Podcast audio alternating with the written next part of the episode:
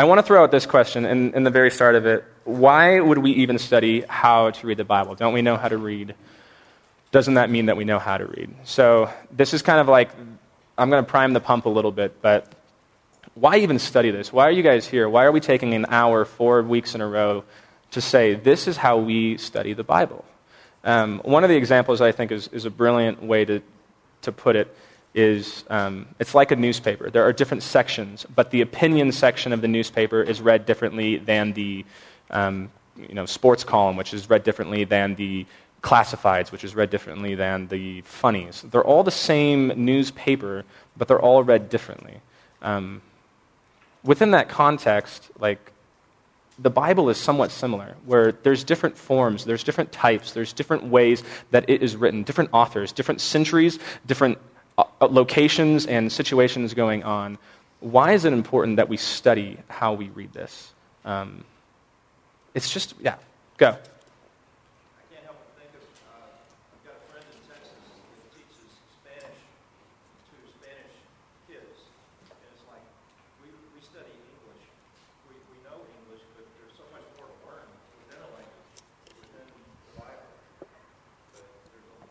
There's more to learn, yeah.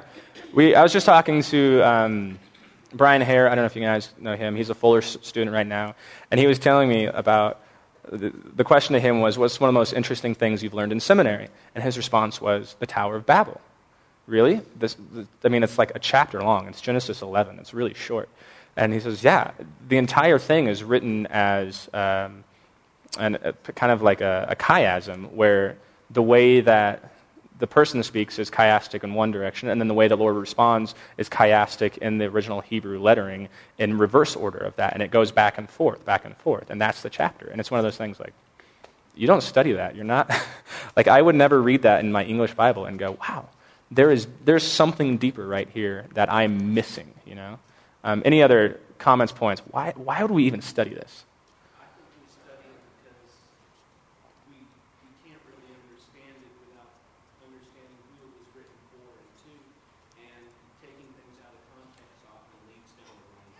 You're hitting all my favorite buzzwords.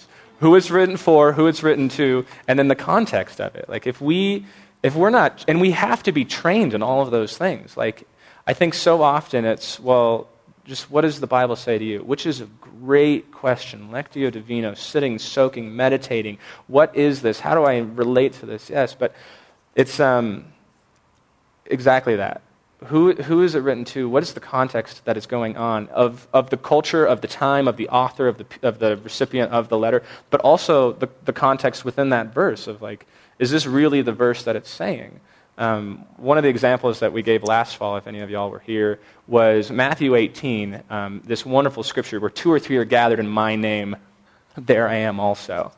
That's a great verse, right? I mean, we get to a prayer meeting, let's fire that one up and go off like a rocket because Jesus is in the house, because wait, he wasn't there before, or I'm not, like, wait, I thought he was in me, but now he's here because there's 2 of us, or what on earth? Where contextually what he's talking about is relatively church discipline. Correct them in this way, and then correct them in this way, and bring someone all along. And then as the whole church, for wherever 2 or 3 are gathered, there I am also. He's basically saying, my authority for your discipline within the church is there when the church authority is in agreement about something. Like, contextually, like, We miss that completely in our charismatic prayer meetings if we do not see the context in which it's being written. You know, maybe I'm going up over here, but I want to know, how do you guard yourself from knowing the Bible and staying in knowledge and missing out on what the Spirit is telling you? Okay, great question. I'm going to pose that to this whole class because we can all have different views. How do we guard ourselves from knowing, from, like, kind of pure study, and then from missing out on what the Spirit might be telling us? Kind of that study side, the intellect and the, I don't know if you want to say, like, the experiential, the fresh word, the Lord is speaking to me in this moment, in this text. Is that? Let me add something else. And the reason I ask this, I'm from Venezuela. Mm-hmm. But I find the Spirit moving more in less knowledgeable countries than us in here. Therefore, I have come to the conclusion that one of the things that stands before us experiencing Christ in a bigger way is our knowledge. Mm-hmm. Right. We know all that. One of the things that keeps us from experiencing Christ in a bigger way is our knowledge.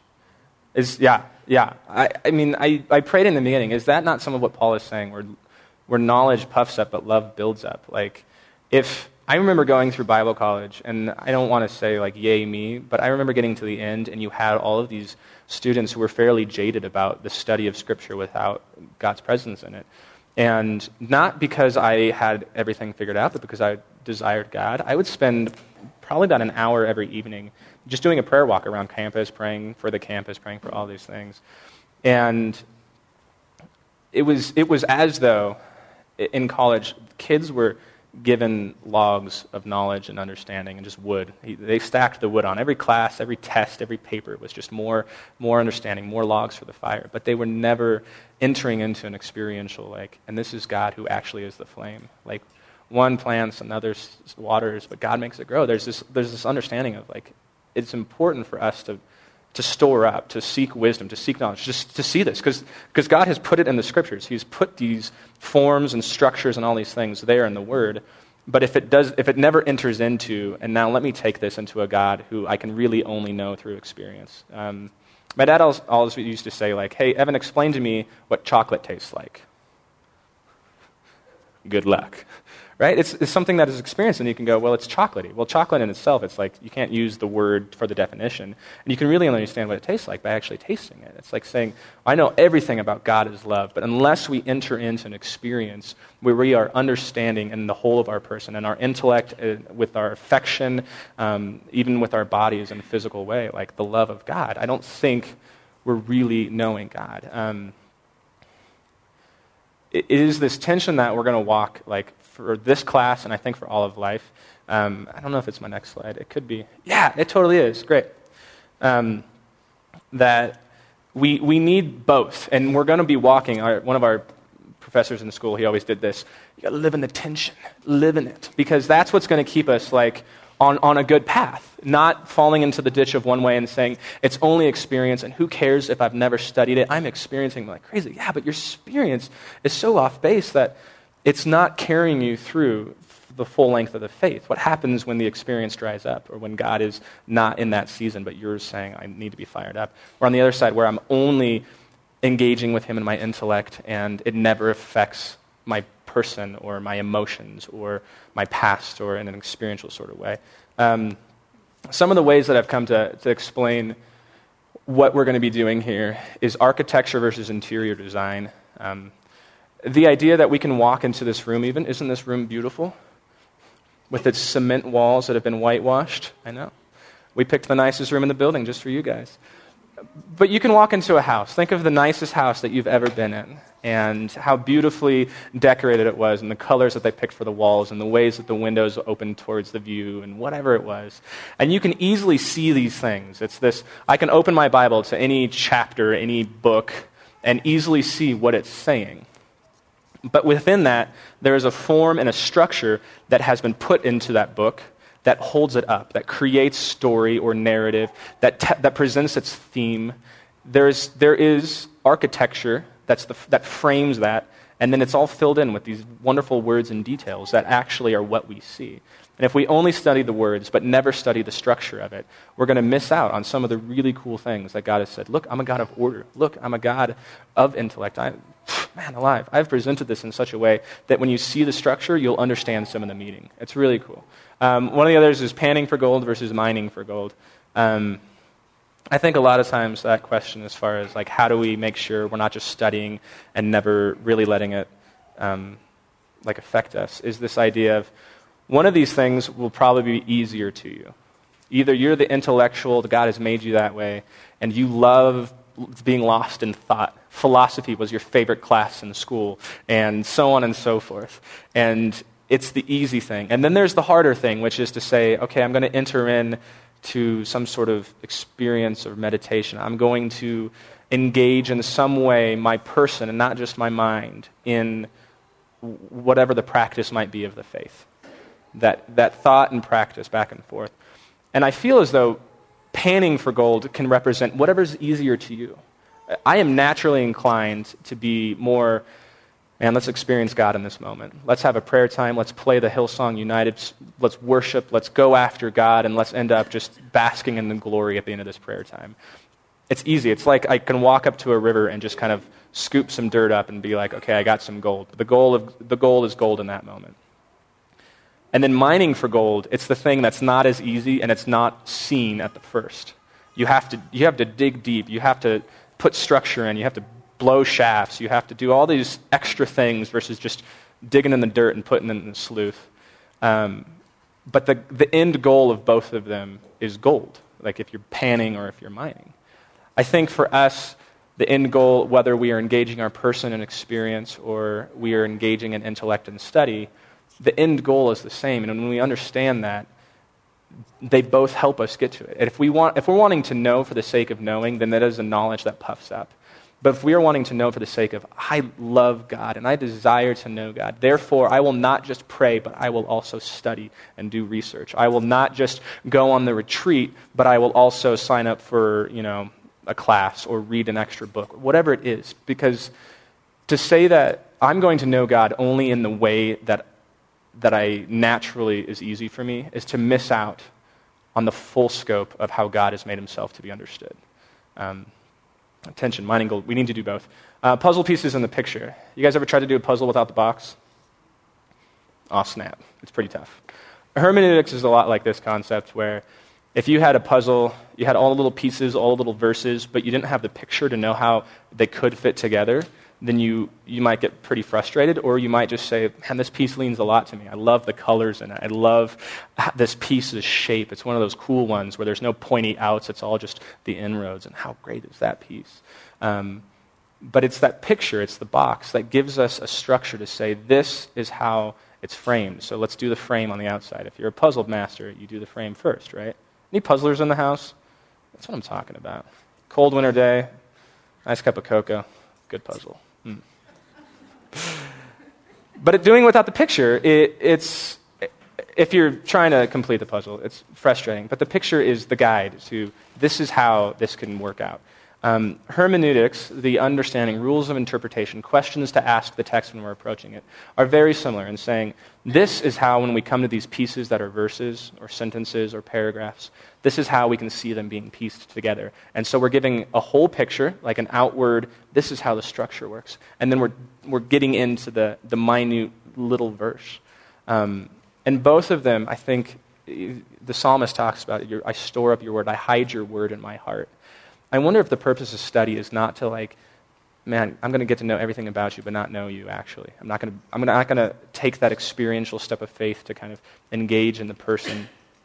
But it's what we're doing here is the studies thing, is storing up this understanding of God so that when we come to him, when we approach him, when we worship in service or when we have our Bible studies with one another, when we're in our marriages even, when we have friendships, the purpose of all of it is to store it up so that we know how to engage with God and his people correctly. And all of that is just to say, like, God, this is who you are. This is how you've structured life. And I'm going to take these things and engage with them in that way. So a little bit of preface of this is important to study. As we dig in, we're going to focus on Jonah for this entire month. Is anybody a Facebook friend with me? Did anybody see my question earlier in this? Okay, that was a great question. Man alive, people are passionate about Jonah. He got eaten by a fish. He did not get eaten. It was a parabolic story. Well, let me tell you a C.S. Lewis quote. Well, I got Henry Nouwen on my side. Like, whoa, that was a great question. But it spawns off of, I think, this question, and all of hermeneutics, all of kind of contextual understanding does. Where is meaning found? Assumptively, and I think this is a fairly safe assumption, but we can even talk through this one, are these authors of the scripture merely writing a historical account so that we can know our history? Are they seeing something happen and just saying, oh, this is what happened? Order, I'm just writing it in the order that it happened. Meaning, no meaning, I'm just letting you know what happened. Or are they writing in such a way as there is something that they're trying to tell us? Like, did we hold on to the history of Jonah or Matthew or Genesis for 2,000 plus years because we just wanted to know what happened and whatever? Or is there actual meaning in what they're writing? Any thoughts on that one? I kind of answered it, so baiting the line though. If there is meaning, one, is there meaning? And two, where is that meaning found? Is it in the reader? It's whatever it means to me. I am the reader. I decide what it means to me in this moment as I'm reading it. Perfect. Is it the text? The text is what's been preserved. It's what's been handed down to us. We find our meaning not in me, but I look at the text and see what happens and what the meaning is. Or is it in the author? Because that's going to be the trend. Any time anything's been written to you guys, it's going to be in that flow. Somebody, an author or a speaker or an artist or some sort of like that, did some sort of work. We're going to say text because we're working with the Bible here, but it could be a painting or a picture. What does this picture mean to you? You guys ever had that artist? What does this mean to you? Well, what does it mean to you? Like, oh, okay. Author, text, and then reader. So the person creating the whatever it is, whatever medium, the medium itself, or the person receiving that. Where is meaning found? Arguments with this in this room. Ready, go. When you talk about the author, are you talking about who wrote it or who inspired it? Who wrote it or... Oh. When I'm talking about the author, am I talking about who wrote it or who inspired it? Class discussion. Ready, go. I don't want to be up here just telling you all the answers. I have thoughts. They're great thoughts, I'm sure. But are we talking, when we're specifically, let's go, because this is a biblical question, because we talk about authorial intent and who inspiration and all that stuff. Julie. I would say both. Every author was inspired by the Spirit of God, but you can see how each author is different too. Both, because every author is inspired by the Word of God, but you can see how they're all different. I mean, yeah, I was just telling someone beforehand, if you're a Greek 101 student, you do not start with Paul's letters. Paul was the smartest of the smart. He was the trained of the trained, and his letters, as far as Greek grammar and just context and stuff, is very difficult. You start with John, which we're doing in service right now, because John was simply schooled, very simple words, and he repeated a lot of himself. If you are in God, you are in love. If you are in love, you are in God. If you love God's people, God's love is in you. And you just look at that, you go, he used 10 words for a whole paragraph. This is really easy to study. So different authors, but all of it we say is inspired by God. Okay, any other comments? When we're talking about authorship, who are we saying? I'm not quite sure if it relates. I was thinking of a friend that is an artist. When I first met him, I saw a piece of his work and I said, that's spiritual. To myself, I said, but I couldn't make anything up of it. So I said, can you tell me what you're presenting here? What is this? And so it led to, here's what I'm doing. And the author was revealing what was in the painting, just like in the text. Sometimes you can read through this, and it doesn't make a lot of sense. Where you can take it and say, I think I see something here. But when you dig deeper, you get the inspiration. Get the author, and what's the context of what is being presented here? Come on. It's any form of art or literature. You have to dig into that. Right. And assumptively, the author is inspired in some way, like whether they're painting or writing or something. There's kind of like an action-reaction thing. Man, this really just happened, so I'm going to write this book, or... I'm inspired in this day to paint this something. There's inspiration, and with biblical authors, could we argue that the inspiration is God in some way, like that his message? Okay, I'm going to go to this question too, as far as inspiration goes. Is it? I guess the difference between inspiration and dictation is God leaning over their shoulder and dictating every word that they're saying, or are they being inspired with such a truth, with such an insight, whatever, that we have recognized that in tradition?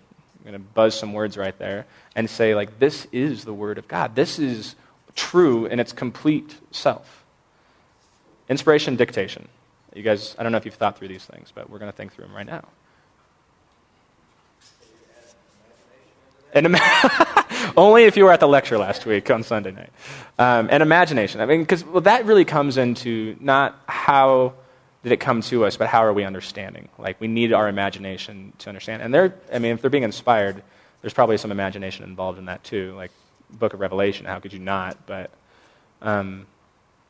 with these questions, I want to ask them in this way too. And I'm going to start in the back because you hopefully know where I'm going with all of these. What is the the cause and effect if we, the reader, are the one who determines what meaning is. Is it dangerous? Is it fine? Whatever, dude. That's the age we live in. It's whatever it means to me, and you can't tell me what it means because it doesn't mean that to me. What does that cause? What would be the long-term effect of that, especially when it comes to Scripture and faith and God? We think all of Scripture is for our personal benefit. We think all of Scripture is for our personal benefit. There's no story beyond ourselves. It's me. This is my story, and it comes into me. I don't bend into it. That's good.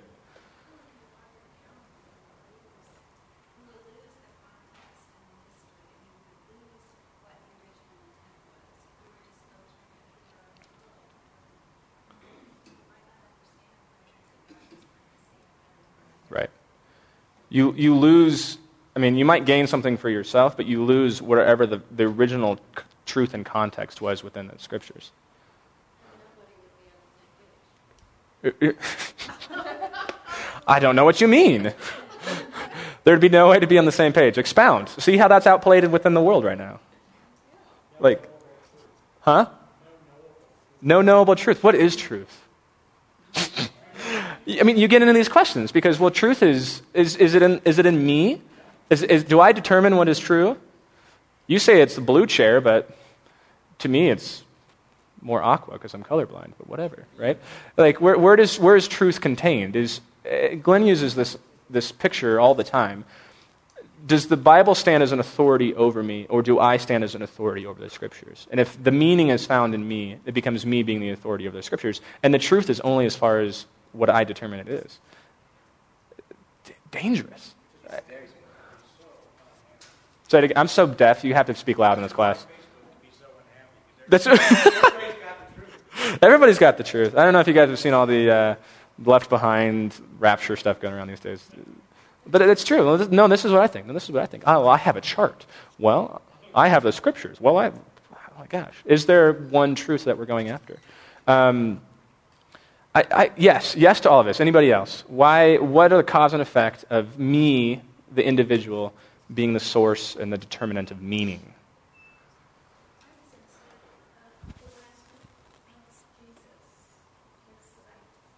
Say it again. I seriously, I say this graciously, but I can't hear very well.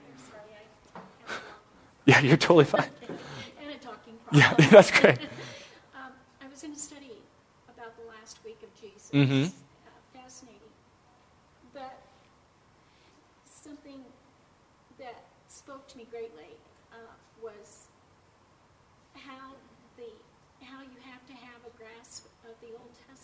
Mm. In order to know the new. Come on. Like binding and loosing. Mm-hmm. If you don't understand the binding and loosing that took place in the priest system, you don't understand the authority. Yeah. In the new. Yeah. No, it's so good. That is so good. What I'm saying? Yeah.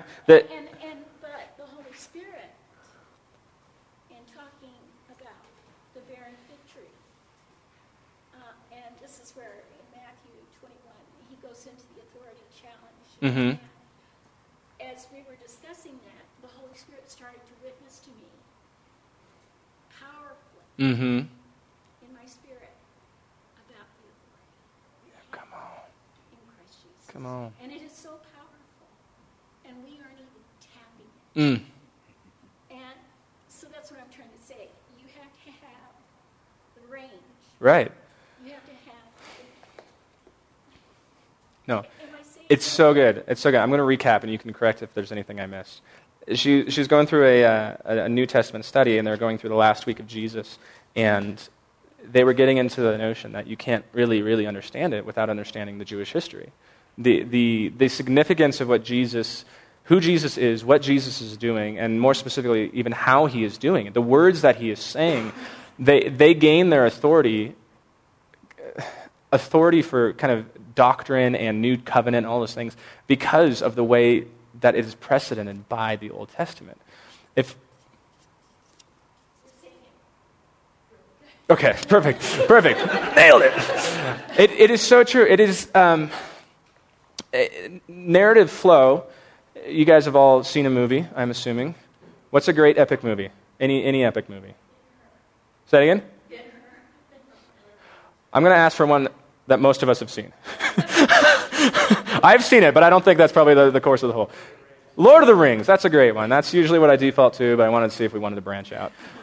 Lord of the Rings. If you knew nothing about Lord of the Rings and you jumped right in and all of a sudden Samwise was picking up Frodo and I can't carry the ring, but I can carry you. What? That's the corniest line ever. Like, where is the context for that? But just like the New Testament, if you're understanding the Old, or in that moment, if you're understanding the entire lead up of the narrative arc until that point, that is huge. I can't carry the ring, but I can carry you. You know what the ring is meant. You know the weight that it's carried. You know what he's been through. I hate the Twin Towers because it is so dark. But you get to this Return of the King where Frodo, like Sam is carrying him. It is powerful because you're saying he's been to this darkness and the weight of carrying that ring. And now he's being picked up and he's being carried to this final leg by like this fellowship and this friend. Like, that is unreal. Have you guys ever sat and watched all three of them right in a row? Because, yeah, right. Because we all have time for that, I'm sure. But how similar is that too? Like if you see it in a straight flow, you might catch things you didn't otherwise because you fragmented it off into chunks of a story where you see it all fuller together going, wow, this is huge. This climactic point is climactic because it's been built up by everything that precedes it.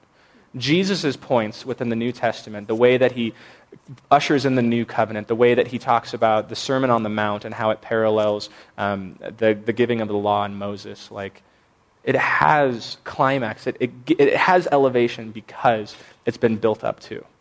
The context, and like we're saying, the context exactly gives it gravitas, it gives it weightiness and authority and all of those things. So the reader it's dangerous. It's dangerous if it's just me because we won't be on the same page. You might become a church that, I don't know, has too many denominations and then fractions of denominations and heresy and stuff because it's up to us to determine what it really means. And then it could be found in the text. I think the danger of the text, there's a few things I want to get to. We have about 20 minutes left. The danger of the text is just like I was saying kind of in the beginning. If we're reading a newspaper and the authority is in the text, it means what it means because it's in the Bible. And we're all reading it the same way. Could I be reading the opinion article wrongly? I don't know. Any Fox News fans in the house? I'm just going to use this as an example because I totally was the ignorant one when I was watching this. Any Fox News? Okay, you don't want to admit it. It's fine. Fox News all the time. I used to work at Focus on the Family. That's the only thing they showed in the gym there. It was crazy. You felt like a sinner when you wanted to turn on Everybody Loves Raymond. This is okay. But they had this... I think it was Bill O'Reilly or something. And his comment was, oh, everybody knows this isn't a news show. This is an opinion show. And I sat there going, I didn't know that. Bill O'Reilly's not a news anchor. He's an opinion, host. Whoa. But if the authority is in the text, it's in purely what they're saying and not what they're trying to mean by what they're saying, then we will miss that. We will miss in the scriptures that poetry and story and fiction narrative versus real narrative, they're all different and they carry a different weight on them because it's all this, the authority's in the text. It's not in the author and what they were trying to say. It's in whatever they actually said. So it doesn't really mean. Or married people in the room, even friends, probably all of us. Ever had that moment in life? Yeah, that's what I said, but that's not what I meant. It's not what you said, it's how you said it. Because there was tone and there was form, and it's different. You guys ever had that? Yeah. Oh, yeah. But if the authority is the text, then it's not how it was said. It's just what was said, and we can totally go off and be awry on our understanding of the message. Now, if the meaning is found in the author, though, whether it's our good God as the divine inspirer of the text, or it's an apostle who's writing a letter, if it's an Old Testament prophet or writer of some sort who's writing down parts of history. What is the power in the author having kind of the final say on what the meaning and the authority within that? Like, what does that cause us to do as readers?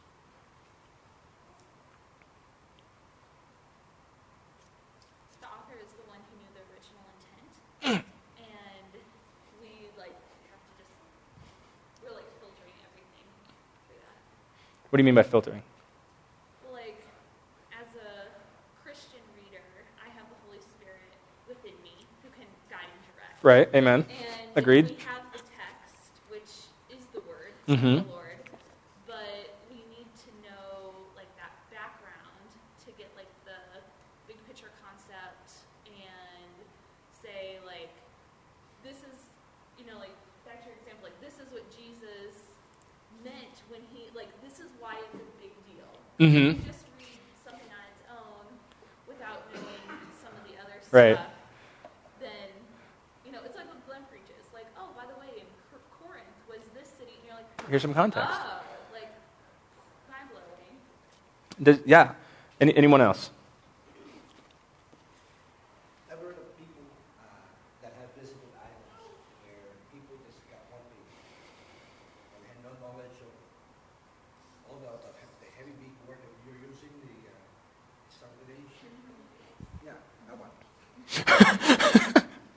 Nothing about that kind of stuff. They just read this, they practice it, it happens. Then what? Right. I would say that's the Holy Spirit. It's a big back and forth. I would wonder if there's anyone else. I'm going to jump in.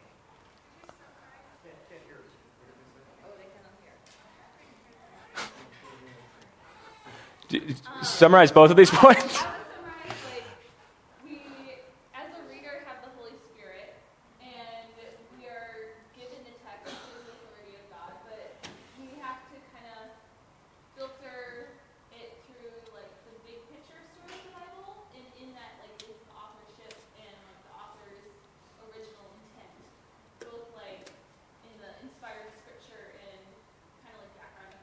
Amen. Like, if we're looking at this, the reader is the one in which meaning and understanding is trying to get to. They're trying to reach us. They're not just saying it to say it. The text, or whatever the mode of communication is, it is just that. It's a mode. It is this coffee cup that holds the coffee, and it's the way to deliver the message. But the meaning is really coming from the author. They are trying to get something across. They're using words to do it, which is great, and they're trying to get it to us. But the meaning is not determined in me. It's the one who it originated in. God as a first, through a prophet, through an apostle, through a Jew, a Greek, or whomever it was. So one of the, okay, yep. For me, it's like looking at Van Gogh's Starry Night. Van Gogh's Starry Night? You can appreciate it without knowing a thing about it. Yes.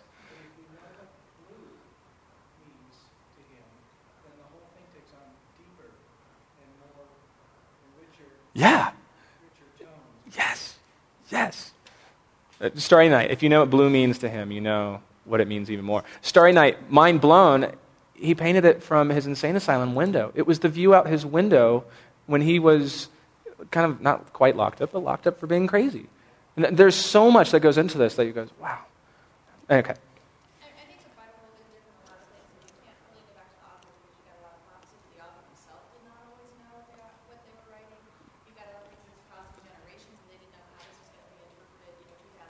Right. I'd say your meaning really comes on your sheet. You've got little double arrows here, which is that Holy Spirit interaction. Mm-hmm. And so the meaning comes, it's transmitted between the author and the text by way of the Holy Spirit.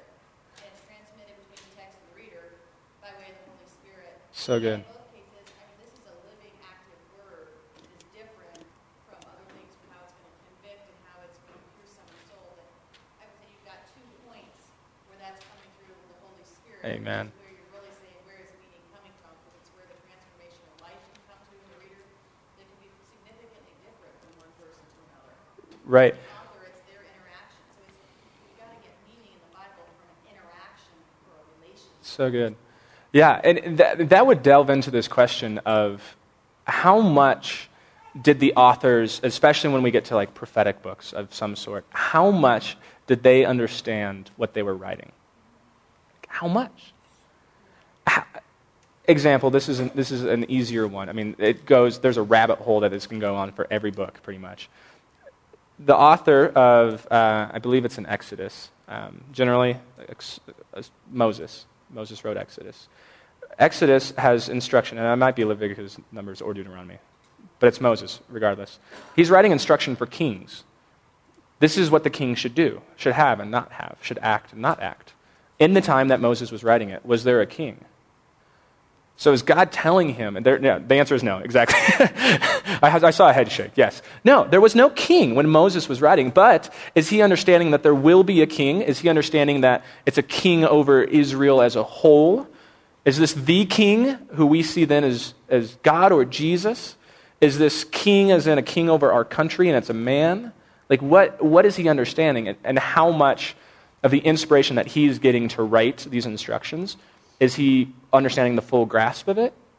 Does he understand more than he's letting on to? Like that is a rabbit hole that we can go down for any book, but it's true. It's one of those, regardless of how much they're knowing, there's an obedience that they're writing. And do they understand the fullness of it? No. But meaning we will miss out on and be divided by if we do not try to at least seek the degree to which the authorial intent was being written, to the context of the day. But within faith and doctrine, we will be unified if we seek it within the authorial intent. I, writing in this context, at this time, in this situation, I'm writing you this. And my intent in it, even if he doesn't understand the full weight of it. Because it's this, there's a singular interpretation with countless applications. Sure. But my application is not the full meaning of the text. There is a singular meaning, a singular interpretation of this is what was going on, this is what he knew or didn't know. Then it works its way out into application of how then does that get into my life? And the Spirit is involved in all of that. As we go forth, I'm sorry, it went off my computer. Oh, MacBook, I love you. Let me count the ways. What is it showing you up there? Wow. It totally went away. We're gonna ask some questions, and I think all of these are on your handout, so we'll be fine with not actually having that set up right there.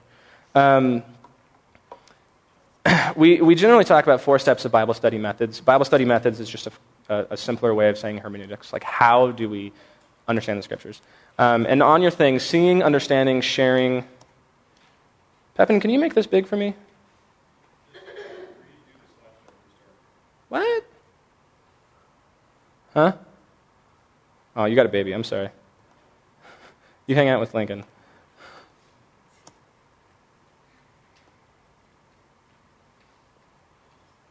That's weird. Anyway, seeing, understanding, sharing, and responding. And it is this thing of we are to see the text, kind of dig into it, see how it's formed, see how it's structured, all of those parts of it.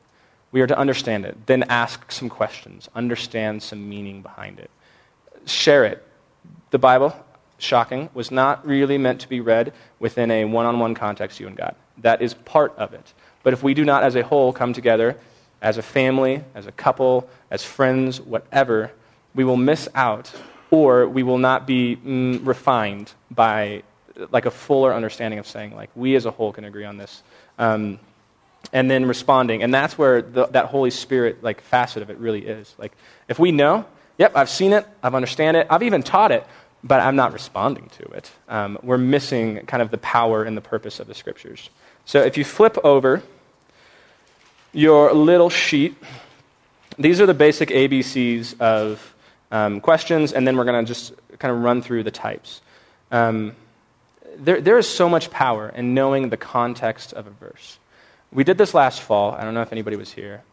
But specifically, we're going to apply all things to Jonah, but I just want to start with this. So kind of clear your mind a little bit. Asking, who is writing? Who are they writing to? When are they writing? And do those sorts of answers, potentially, if we're looking for the meaning, what was he trying to say? What message was he trying to encapsulate in this poem, in this story, in this history, whatever the type is? Will that help us understand what he was trying to say by answering those questions? So I want you to think right now. You can even close your eyes. It's a long, long time ago in a land far, far away. And you are writing the book of Genesis. Who are you? You guys can shout this one out if you know who wrote Genesis. Moses. All right? My name is Moses. Who am I writing to? Who on earth am I writing this history account from the It starts in the garden in creation and ends in Egypt with Joseph dying. Who am I telling this story to? That was weak sauce. Who? The Jews? Israel, yeah, the people of Israel. Primarily, yes. We get to benefit. But he is the author. I don't know if he was thinking in 2014, the year of our Lord, there's going to be a class of 30-some studying my book. Like he may have had that idea. But my name is Moses, and I am writing to these people. Where and when am I writing? What is the context in which I was able to take a little bit of time, maybe I had a few years, to write down the history? Any guesses? Desert. The desert? What desert? In between Egypt and the land between Nile and Egypt. So I'm writing to a few million Jews in the desert. The story of their people and their history. Okay. That makes sense to me. He had 40 years. Like, that makes tons of sense. He had some mountaintop experiences before when it was just him. But then he had some more when he was in the desert, Herod, all that. If this is the case, if I am writing to this people who was wandering in the desert for 40 years, quail and manna, a generation dying off, a generation coming in, why am I writing? Does any of that help? Why could Moses possibly be writing to the Jews at this point in time, these certain things? So there was a written account. Why is that important to them? I seriously am deaf. They were too quick to forget. They needed to remember. So I'm going to write it down.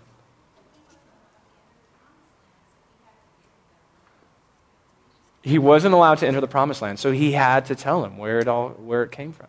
Anything else? I'm writing out of obedience. I'm writing out of obedience. God told me to, so I'm gonna copy this down.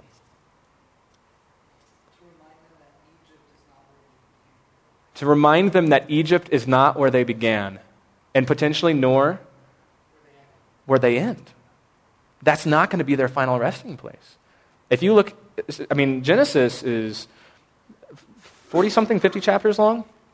It is chapter 12, according to us, where the whole story of the people of God began, because that's where Abraham gets his call, the land I will show you. To me, I mean...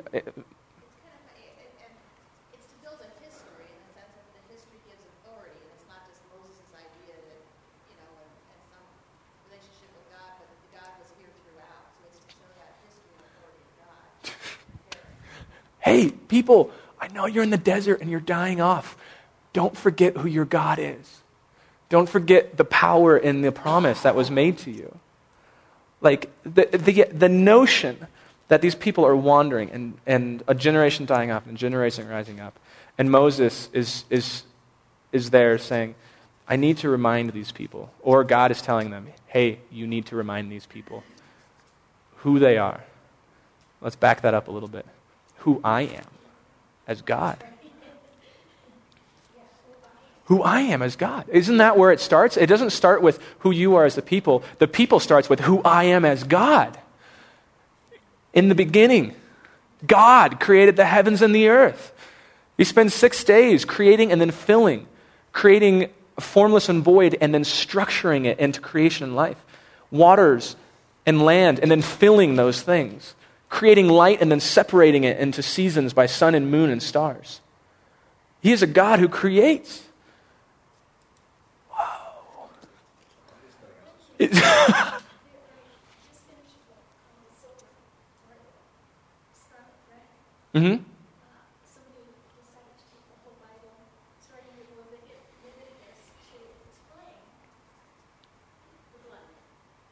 Explain the... Help me out with that word. Blood? Blood? The blood. Okay. Okay.